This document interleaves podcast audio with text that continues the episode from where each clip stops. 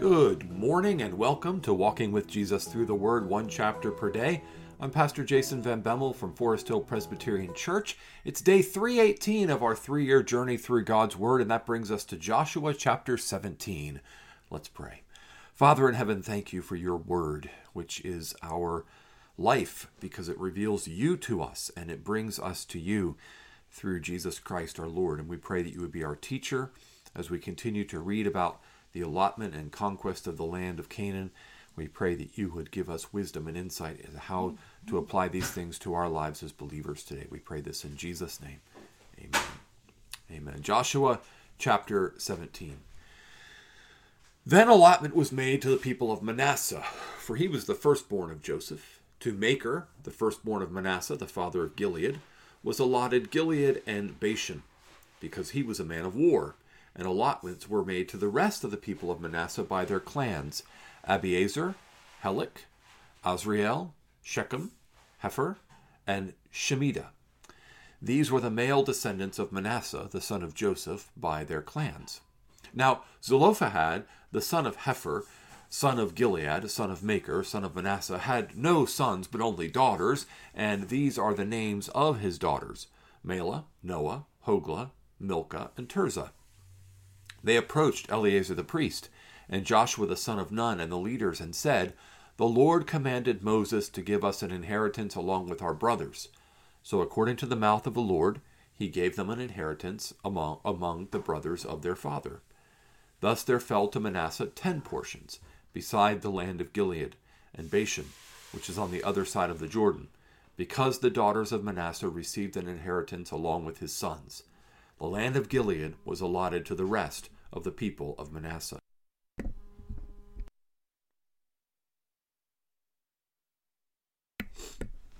The territory of Manasseh reached from Asher to Michmethath, which is east of Shechem. Then the boundary goes along southward to the inhabitants of En Tappuah and Tappuah. The land of Tappuah belonged to Manasseh but the town of Tappuah, on the boundary of Manasseh, belonged to the people of Ephraim. Then the boundary went down to the brook Kanah. These cities, to the south of the brook, along the cities of Manasseh, among the cities of Manasseh belonged to Ephraim. Then the boundary of Manasseh goes on the north side of the brook and ends at the sea. The land to the south being Ephraim's, and that to the north being Manasseh's, with the sea forming the boundary. On the north, Asher is reached, and on the east, Issachar. Also in Issachar and in Asher, Manasseh had Beth Shean and its villages, and Ibleam and its villages, and the inhabitants of Dor and its villages, the inhabitants of Endor and its villages, and the inhabitants of Taanach and its villages, and the inhabitants of Megiddo and its villages. The third is Naphath. Yet the people of Manasseh could not take possession of those cities, but the Canaanites persisted in dwelling in that land. Now, when the people of Israel grew strong, they put the Canaanites to forced labor, but did not utterly drive them out. Then the people of Joseph spoke to Joshua, saying, Why have you given me but one lot and one portion as an inheritance? Although I am a numerous people, since all along the Lord has blessed me. And Joshua said to them, If you are a numerous people, go up by yourselves to the forest, and there clear ground for yourselves in the land of the Perizzites and the Rephaim, since the hill country of Ephraim is too narrow for you. The people of Joseph said, The hill country is not enough for us. Yet all the Canaanites who dwell in the plain have chariots of iron both those in Beth Shean and its villages, and those in the valley of Jezreel.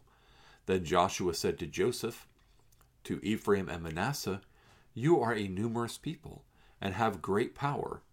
You shall have, you shall not have one allotment only, but the hill country shall be yours. For though it is a forest, you shall clear it, and possess it to its farthest borders. For you shall drive out the Canaanites, though they have chariots of iron and though they are strong. This is Joshua chapter 17. So we see here the uh, the, the sons of Joseph are Ephraim and Manasseh. Manasseh is actually the firstborn, and Ephraim is the secondborn. But they are a very numerous people. I mean, numerically, they should be one twelfth of the overall portion of the land of, of the people of Israel, but they're actually much more than that. And so if we look at the map, you can see they're given West Manasseh and East Manasseh. Um, and you can see Ephraim has this hill country, the hill country of Ephraim. And they actually do end up with a very large portion, but part of what they have is what they were told to take. So some of that area in Bashan and in Gilead, um, and some of the area up um, north of West Manasseh and the northern part of Ephraim, that is uh, an area that's the forested area that Joseph that sorry that Joshua tells them they need to go and and conquer. So I, I want to focus on a couple of things here for us as believers. One is when God makes us promises, He makes provision for us by faith to receive those promises. But the question is, do we believe Him enough to enter into the promises that He has made to us. So God has promised us fellowship with Him by His Holy Spirit who lives within us, forgiveness, peace with God, right? He's promised us the fruit of the Spirit. But do we really believe Him and trust Him? And do we take action to live out the promise that he's, that he's given us? Or do we act in fear, in unbelief, in hesitation, in doubt, in double-mindedness, right? We say, well, I can't I can't have the fruit of the spirit in my life because my life is just too hard or you know, I can't experience victory over sin in my life because of whatever reason there is or I can't really you know i don't have time to read my bible and to pray and to enjoy fellowship with the lord because i have i have too much going on i'm just too busy so we might have psychological excuses we might have spiritual excuses we might have pragmatic excuses for why it is that we cannot live the kind of life that God has promised us to live. Now, God did not promise us a life that would be devoid of suffering, where we would always be healthy, where we'd have lots of wealth, the sort of prosperity gospel thing. He, he did promise us a world of trouble and persecution and difficulty, but he promised us that his presence would be with us, that he would give us peace, that the fruit of the Spirit would be born in our lives, that we would bear fruit for his glory.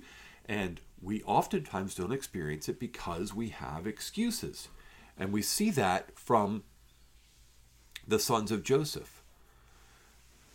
We see in verse 15 that the people of Israel grew strong they, they put the Canaanites to forced labor, but they did not utterly drive them out. So the people of Manasseh could not take possession of the cities that were given to them because the Canaanites persisted in the land, because when Israel was strong, they did not drive them out. So there was disobedience in carrying out God's will when God had given provision. Israel was strong, they were able to drive out the Canaanites. They chose not to drive out the Canaanites because they thought, well, we can just use them as slave labor. But now the Canaanites have iron chariots and they can't possibly drive them out because they're too strong for them. Disobedience kept them from entering into and receiving their inheritance the way the Lord instructed, which was drive out the Canaanites. You know, put them to death or drive them out of the land. But they didn't do that they thought they could use them to their own advantage. They thought they could, you know, take advantage of this opportunity they had to get cheap labor, forced labor. Well, now these people have become strong and they have iron chariots and they're having a hard time getting their inheritance. But still, they do have the provision. They're not acting in faith, they're acting in fear, they're acting in hesitation and self doubt, but they do have the provision. Verse 17 Joshua says to them, You are a numerous people, and you have great power. You shall not have one allotment only, the hill country shall be yours. Though it is a forest, you shall clear it and possess it to its furthest borders. You shall drive out the Canaanites, though they have chariots of iron, and though they are strong. So, How do we apply this? Well, we get into patterns of disobedience and laziness and apathy, and then patterns grow into our lives that are unhealthy neglect of God's word, neglect of prayer, neglect of fellowship with God's people, neglect of church attendance. And through neglect, through laziness, through a lack of obedience, we develop these these patterns where sin is kind of controlling our lives as a sort of this iron chariot Canaanite type sin is dominating areas of our lives. And now we wish we could get rid of it, but it's going to be harder because we didn't get rid of it earlier. Patterns built up over time, habits built over time, disbelief, unbelief, whatever it is makes it harder.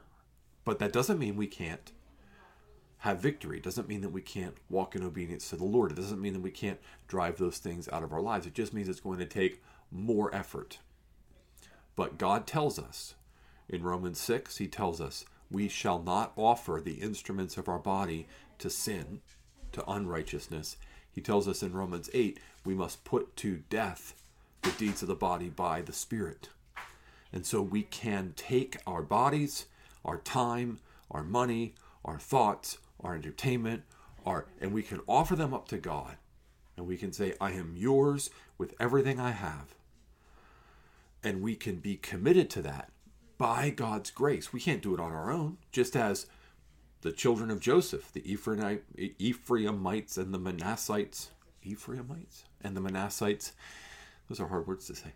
They they couldn't just do it on their own, but with the Lord's blessing, because the Lord was with them and because the Lord had given them the promise, they could do it, but it would take effort and it would take courage.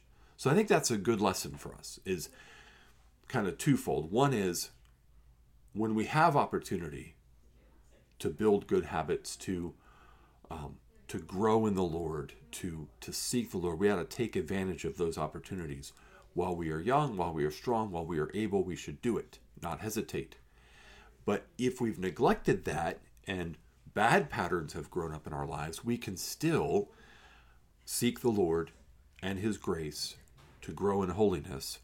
And it can be done, but it will require more effort because now the Canaanites have iron chariots in our lives. Now our unbelief has been stronger, our doubts, our fears, our hesitations, our bad habits have grown the more ingrained. But by God's grace, He will lead us into the life that He has for us if we will trust and obey. Doesn't mean an easy life, because life in this world is perpetual warfare, but it can be a victorious and fruitful life and a life lived in fellowship with God.